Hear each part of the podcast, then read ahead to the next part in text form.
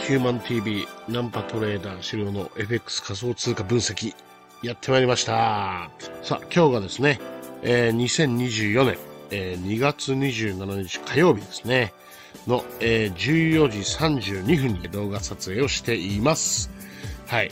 で、久しぶりですね。えー、ちょっとね、前回のね、えー動画の撮影から僕ね、あのーお伝えしたと思うんですけど、風邪ひいてね、えーあれからね、あの撮影の夜から、からあのめちゃくちゃ風邪ひいちゃって、あのまあ元々風邪ひいてたんだけど、もうもう治りましたよ。あれからでもね、1週間近くね、すごい熱出て、さらに。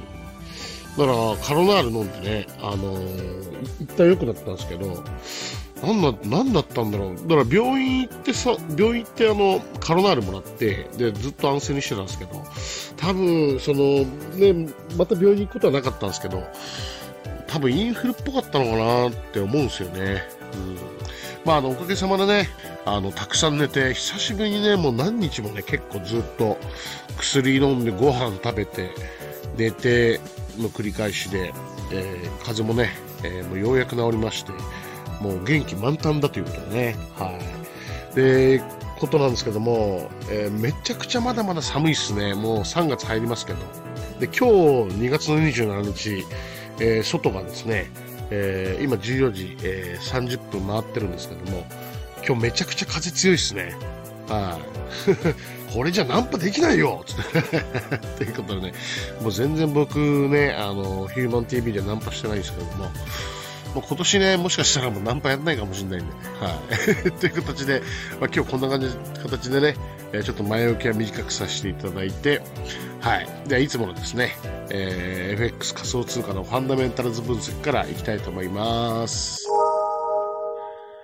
はい、えー今日からですね、えーいつも僕、あの、今まであの、ブルームバーグニュース、えー直接ね、ブルームバーグさんの、えーニュースサイトを開いて、えー見てたんですけれども、あのーこのね、えー今、この開いている、えー、Yahoo Japan News ということでね、これもあの、ブルームバーグのすべ、えー全ての記事がね、ほとんど、ほとんどの記事がね、えーこの Yahoo ニュースからでも、えー見れますので、あのー、Yahoo ニュースのね、この経済のいいところって、ブルームバーグだけじゃなくてね、これ内部で Yahoo Japan さんがなんかあれかな、なんかスクレーピングしてくれてるのかな。まあ、スクレーピングっていうね、あのー僕、プログラミングも多少やるんですけど、まあ、あの、Python コードでね、えー自動的に、えーサイトからですね、え情報を、え取ってくるというね、スキルなんですけれども、この Yahoo Japan ニュースのね、あのニュースサイトってぶっちゃけめちゃくちゃ見やすくて、だからもうずっと僕実はね、ブルームバーグもロイターさんも、えー全部この Yahoo Japan ニュースで基本的には一括して、え見るようにしています。で、今日からこの Yahoo ニュースジャパンで見ていきたいと思います。はい。では早速、えーこちらの、えー本日一発目のファンダメンタルズニュースからですね、えーインタビュー、マイナス金利3月解除も集中回答日に賃上げ4%超えなら、桜井元日銀審議委員ということでね。で、このニュースなんですけれども、えーまあ、いわゆるあれですよね。あの、この桜井、えー元日銀審議委員の人が、日銀がね、もう間もなくマイナス金利解除するということなんですけども、えそれについて話していますね。これ株ですとかね、え為替ですとか、えそういった投資をされている方ならわかると思うんですけども、え現在ね、この日本はね、え春闘と言いまして、え春闘と何かと言いますとね、まあ、あの、簡単に言うと、まあ、あのま、春季、えー労使交渉という、えー略称でして、えー労働組合がね、え毎年この時期に大企業、えーおよび中小企業にですね、まあ、各企業ですね、まあ、あの、賃金要求ですよね。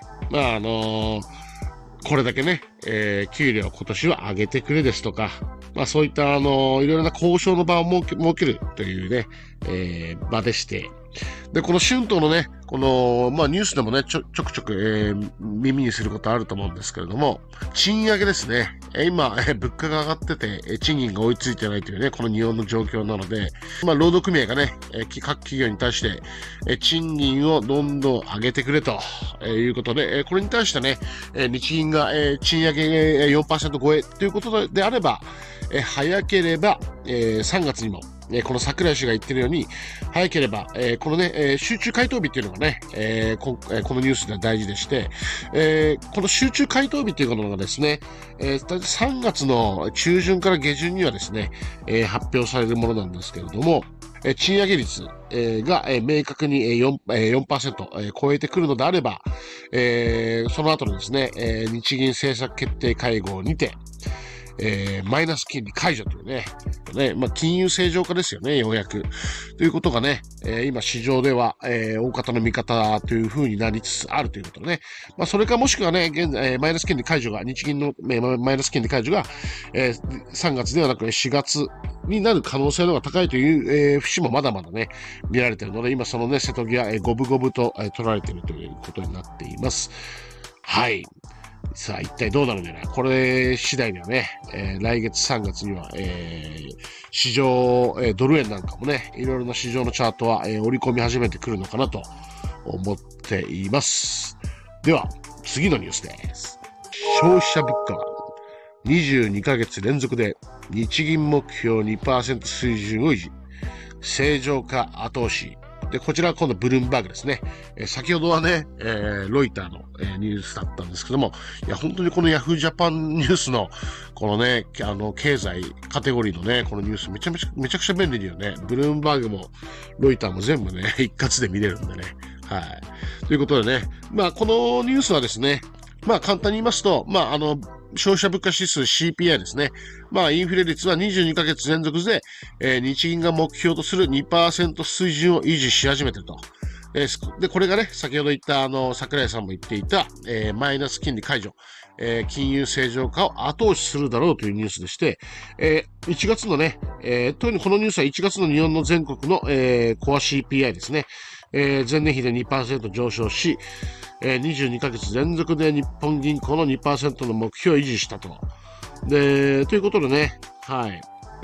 で、これに対してね、えー、先ほどなんですけど、まあ今日、えー、これ8時かなえー、朝8時半のニュースなんですけども、えー、円がね、ドルに対してわずかに上昇し始めて、まあ、ドル円で言うとね、えー、ショートの方向に、下方向に動き始めてるんですけれども、はい。で、これも後押ししてね、やはり日銀がね、えー、3月か、えこのニュース記事にも書いてあるんですけども、えー、3月か4月にも、えー、金融政策の正常化に踏み出すという観測がさらに強まりそうだということはね、はい。だからもう簡単に言うともうね、為替市場の FX のドル円も、えー、もう天井が、えー、上昇の天井が見えてきてるのかなというニュースですね。で、まあ、これに関してね、後でまた、あの、経済指標や、えー、フェードウォッチなどを見てね、えー、いろいろと判別していきたいと思います。では、えー、サクサク行きましょう。次のニュースは、仮想通貨です。ビットコインが5万7000ドル突破。2021年終盤以来、初めてということでね。はい。で、ビットコインね、えー、今日、えー、2027年、あ、ごめんなさい、2024年2月27日なんですけども、またね、ビットコインね、上がったね、さっきね、ギュイーンつって。うん、ね、すごいよね。だからずっと、まあ、後でちょっと久しぶりにチャート分析するんですけれども、えー、まあ、年初からね、えー、ビットコインは、えー、もうとてつもないスピードで上がってまして、まあ、アメリカでは新たに9本の ETF が取引を開始し、えー、まあ、さら、さらに、えビットコインへの需要が、えー、広がっているということでね、まあ、もうこれ、あとね、あともう一つこう大事なんですけども、もう ETF 承認はね、もうあの次はあのビットコインならずイーサリアムのね、はい、えー、ETF 承認、もう申請も出すのかな。はい。各アメリカの、えー、投資会社が。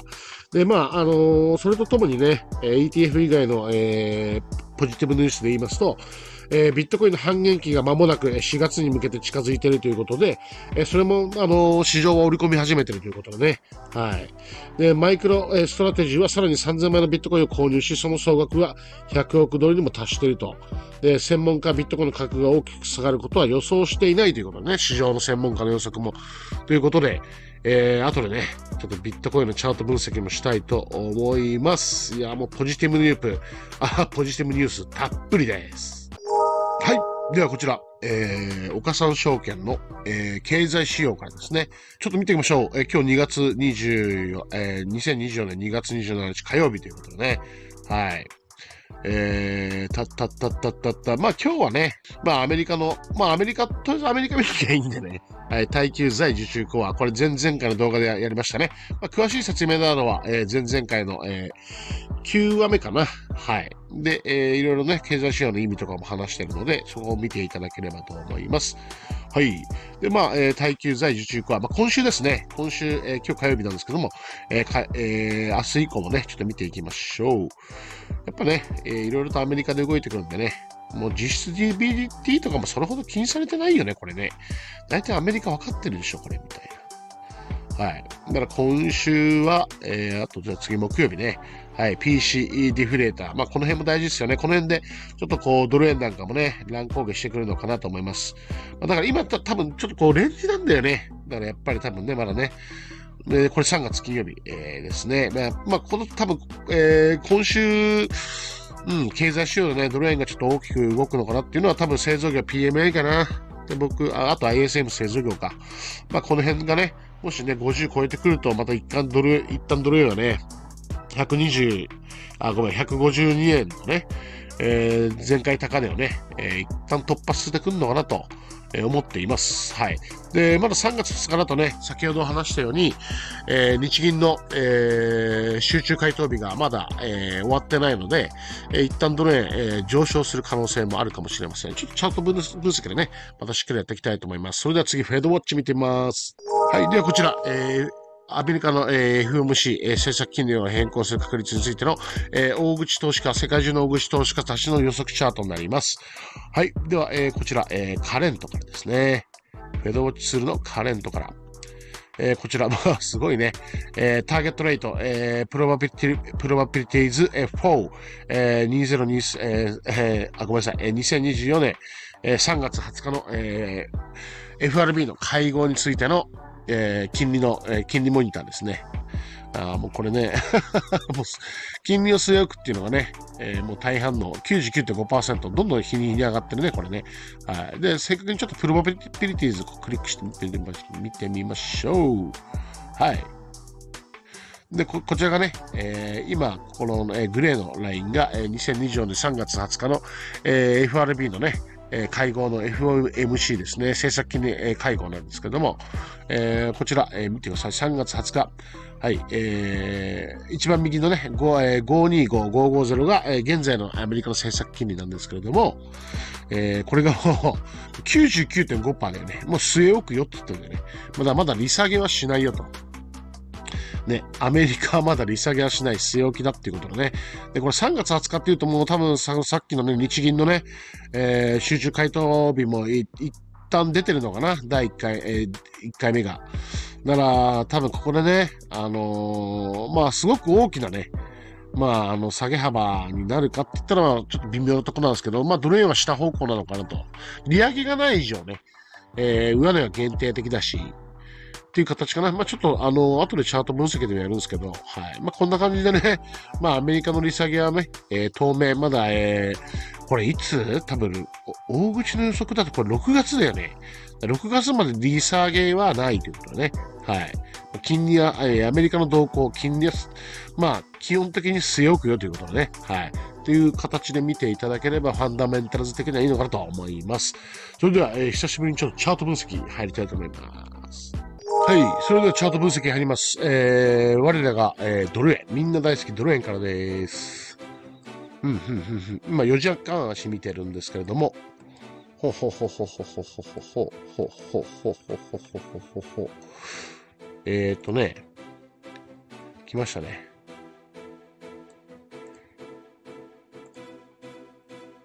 ダブルトップつけ始めてますね。はい、今僕波線引いたんですけど、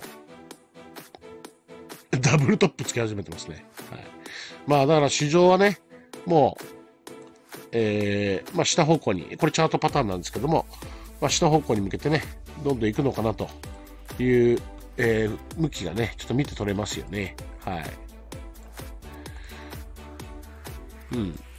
で、ここに、えー、ちょっと見てみましょうか。はい。今こういった形で、えー、レジスタンスラインとサポートラインができてまして、はい。今この辺でカンカンカンカン、えー、行ってますね。はい。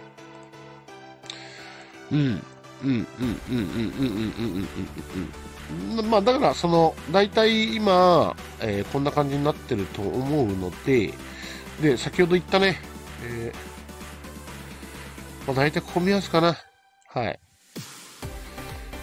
ここ目安で、えー、まあ僕の、えー、考えとしては、まあこう言ったりこう言ったり こう言ったりっていうイメージでね で、ギョーンみたいな すげえ適当だねまあなのかなという感じで思っています。はい。僕はね、おう。うん、そうですね。だから今ここは、え、下の抵抗線になってまして、ここが上の、えー、上の抵抗線になってるという形でね。はい。で見ていますね。はい。で、まあ、あと、あの、移動平均線が、えー、どんどんどんどんね、こう迎えには来てるんですけども、やっぱここもね、下の、下の抵抗線になってて、えー、サポートになってるのかなといった思います。だから経済市場でね、いろいろとまあ上行ったり、で、また戻されたりっていう形で、ね、このラインでね、えー、いろいろと動いていくんじゃないのかなと思います。で、まあ、3月のね、えー、ここの、この春、えー、集中回答日、日えー、ね、えー、春闘の日、えー、集中回答日でね、えー、いい結果が出れば、もう、えー、この下値がね、どんどん実体ベースで割ってきてる、くるのかなと、こんな感じで思っております。はい。じゃあ次、えー、あ、ちょっとこれも見てみようか。いろいろね、久しぶりにね。うんうん。まあもう利上げはないんでね。はい。利上げはしないんでね。もう、あの、このじ、ね、米国債10年もの利回りも、まあまあ、このレンジでね、えー、一旦動いてくるのかなと思っています。はい。なんて適当なんだ。なんて僕の。で、あと、えー、せっかくなんでね、今日チャート、もうチャート分析水平線だけみたいなね。めちゃくちゃもう水平線だけだよ。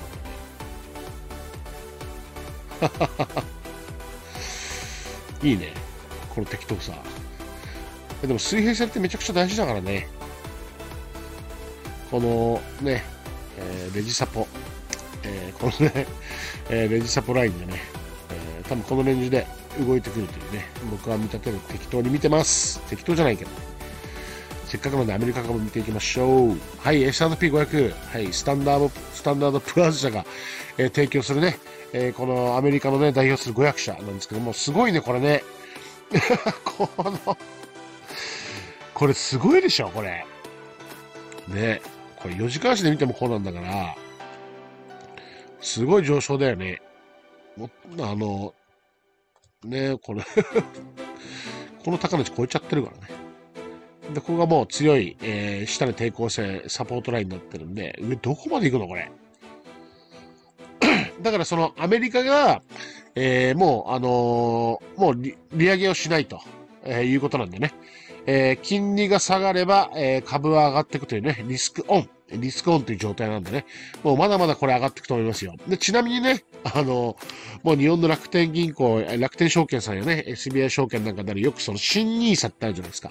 で、この新ニーサっていうのは、えー、e マキシス、e マキシスシリーズかな。僕、もう今、新ニーサやってないですけど、あの、e マキシスシリーズでいう、要は S&P500 買ってんですよね、新ニーサって。はい。って思ってもらえれば思います。ならまあ、ちょっとね、これ簡単にすげえ、また適当に分析するんですけど、要はアメリカの金利がね、まだね、据え置きなんですけど、もうあの先ほどね、フェドウォッチ見てもわかるように、もうどんどんどんどん、えー、時間の経過とともにね、えー、リーサーゲという行為をするんでね、アメリカは。だからもうどんどんどんどんこのね、新ニーサク、まあ、S&P500 って言ってもいいんだけど、新ニーサクってあえて言うか。まだどんどんどんどん上昇してるんじゃないかなと思ってます。アメリカの金利でね。まあ、これがもしか緊急利下げとかってなるとね、また一気に下がってくるんですけど、はい。まあ、どんどんどんどんいいんじゃないですかね、新ニーサは。うん、もうどんどん、今からでもどんどんこね、あの、証券口座に、まあ、解説して新ニーサやるのは全然いいと思います。はい。次、日経行きましょう。日経225。日経225もね、まあ、釣れ高になってるよね。どんどんすごい上がってんね。なんだっけ昨日のなんか ANN ニュースでなんかね、見たけど、ちょっとこれ、あれしますね。あ、そうっすね。月足にしますね。はい。もうすげえすげえ。はい。1950年からあんだね。すごいね。だから、えー、今これ月足っていうね、一番大きい、えー、足で見てるんですけど、えー、昨日かな？昨日の ANN、ANN、ANN ニュースライブで、えー、見たんですけど、あ、聞いたんですけど、あの、ここのね、あの、過去の最高の日経の高値超えたということでね。これ、1989年だからバブル期か。ね、バブル期っすね。はい。お、あれじゃない？これ、1989年って、あ、そっか、懐かしいなまだ、俺8歳の時か。今もう42ですけど。でこの、要は、このバブルの頃だったんだよね、この時ね。で、これ抜いてね、はい。えー、昨日、昨日ね、えー、もう最高値、史上、えー、日経史上最高値をね、更新したということで、はい。すごいよね、これ。すごい。いやね、おめでとうございます、日経。で、あとね、もっかね、多分、えー、市場の予測ですと、えー、このね、4、えー、ここ、ここがね、え、天井なるんじゃないかと言われています。で、えー、これに関してね、えー、もう先ほどね、S&P500 とは逆で、うん、大体この、えー、このラインかな。この辺のこのラインで、え、日銀がね、マイナス金利を解除。え、金利を、え、アメリカと違ってね、日銀は、え、利上げ、利上げをしてくるようだと、え、このね、株価をね、日経は S&P500 と違って、ボーンとね、もう、もう、もうずっとね、リスク、リスクオフになるんでね、はい、ぐんぐんぐんぐんもう日経はね、はい、高値さよならって形で落ちてくるんでね。だから昨日の、え、ANN ニュースでもやってましたけど、まあ、市場関係者はこの日経に関してはもう高値警戒感をね、意識し始めてるというニュースが流れていました。ということで、はい。まあ、こんな感じでいいでしょう。日経すごいね。はい、じゃあ次オイル見てみましょう。おお、びっくりした。はい、オイル。原油ですね。まあ、あのー、以前からね、僕の動画でもやってるんですけども、アメリカのね、その、イエメンのね、風刺やイスラエルとハマスの戦争のね、まあ、あれからニュースもね、あんまりドローン攻撃とかのニュースもあんまないんでね、まあ、それほどあれから悪化してないのかなというのが、この、え原油先物でも反映してると思います。あとこの KRX 見てみましょう。KRX もね、このアメリカのね、えー、銀行の指数なんですけども、えー、こういうのもね、見るのも大事ですよね。うん。あまあまあ大丈夫でしょう。普通の動きです。はい。じゃあビットコインです。最後。ビットコイン見てみましょう。ほい、ビットコインすごいね、これ。えっと、ずっと僕ビットコイン毎日開始してるんですけども、今これ4時間しね。で、えー、ずっとね、ここ直近だと、ここの価格帯にね、ずっといて、ね、昨日、昨日抜いたのかな 昨日ね、これ抜いてね、ブチューンってどんどんどんどん上行ってるからね、すごいよね、ビットコインね。うん。すごいすごい、本当に。何これ？すごいね。ここも超えちゃってんじゃん。まあ今はもうね、ロングとかちょっと入れられないですけど、ビットコインに関しては。で、これチャンネルラインっていうのも引ける、引けるんでね。こんな感じでね。はい。風強っ。結構これだけ風強いとさ、なんか怖いよな、外なんだね。まあ本当ビットコインも怖いよな、これね。すんげえ上昇したもん、ね。はい、じゃあ、あの、僕ね、リップル、えー、一番最初のね、この動画で、えー、解説したリップル行きましょう。うん。ちょっと待って、イーサリアム見させて。イーサリアムすごいね。だから、このイーサリアムのね、この ETF もね、あの もう承認されるだろうってことでね。はい、もう、もううなぎ登りですね。ちょっと芝もすごいね。芝さんすごいね、芝さん。芝さんもすごいね。このね、イーサレムのレイヤー2がね、認め、芝さんも笑っちゃうんだけど。芝さんもどんどん上がってるね。で僕のね、もう僕リップルでも勝負してるんでね。はい。はい、リップルね、いいね。まあちょっとまだ出遅れてるけど、全然、だから、あれよ、あれですよね。えー、B、えー、BTC、ビットコインの ETF 承認されて、えー、で、次に ET、えー、あ、ごめんなさいね、ETH ですね。ティッカーシンボルで言っちゃった。あの、イーサリアムの、えー、ETF 承認された場合、もうリップルのね、あのー、リップルの ETF の承認もほぼ確定するんだよね、その時点で。はい。だから、ね、ビットコインの ETF 良くて、イーサリアムの ETF 良くて、リップルの ETF ダメっていうことはもうないんでね。はい。もう100%ないんでね。まあ、あの、こういう相場の市場の世界で100%っていうのはよくないんですけど、もうもうほぼほぼ100、まあ99%ね。まあ、100%じゃじゃ言わないですけど、99%リップルの ETF も、もうイーサリアムがね、の ETF が承認された時点で、もう、どんどんどんどん爆上げなんだよ。はい。だから面白いよね。だからもう、もう、暗号資産って何なんだろう。もう、もう100%さ、分かりやすいよね、この現物だとなおさら。ね。まあ、あのー、仮想通貨のね、あのデリバティブっていう、まあ、先物 FX みたいなね、えー、取引手法もあるんですけど、もう現物だとね、もうこれ、もう明らか一択だよね。明らか上昇一択なんで、半減期も近づいてるし、だからもう下がったら買うって本当にね、僕いつも、えー、仮想通貨で言ってるんですけど、仮想通貨分析でね、もう下がったら、もう、あの、ロングポジションを返し込むだけなんでね、もうこれだけ、あもう圧倒的なポジティブ、ポジポジティブニュースがたくさんあるんだね。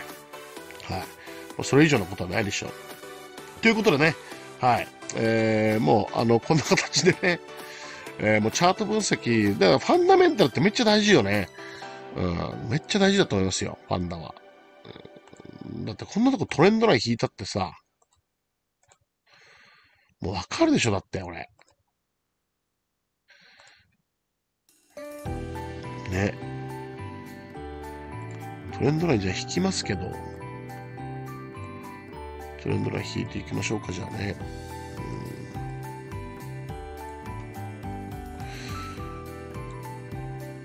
もう、だってこのとこなんかもう可視化されてるわけじゃないですか。もうこうやってね。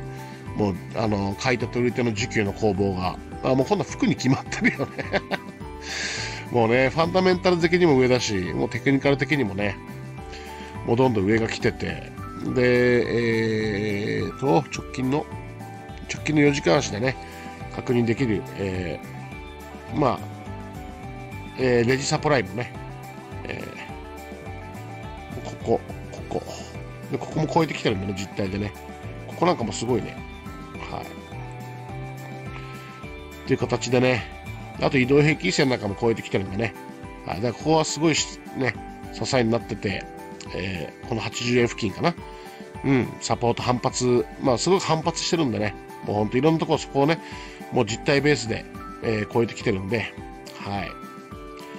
もう、このね、三角持ち合い、えー、このトライアングルもね、この三角持ち合いももう、もう間もなくね、だからこう、あれじゃないですか、要は、えー、テクニカル的に見ても、えー、ちょっとごめんなさいね、えー、スタンド FM さん、えー、スポティファイさんのね、えー、ラジオで僕のこの、えー、経済ニュース、えー、為替、えー、仮想通貨分析をね、聞いていただいている方は、ちょっと YouTube にね、切り替えて、もしあの、チャート分析の際はね、YouTube に切り替えていただければと思います。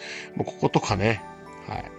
こことかね、まあ明らか当たってるんでね、でここも超えるんじゃないかと。まあ超えるでしょう。もうね、上昇一択でしょう、これは。はい。という形でね、まあこんな感じで僕いつも雑なんですけど、はい。まあ、あの、ポジティブファンダメンタルズニュースもね、えー、ポジティブニュースもたくさんあるんで、はい、まだまだ、えー、上昇する前に買い仕込みたいと思います。ナンパは当面やんないけどね。それでは皆さん、良いトレードライフを。Good luck!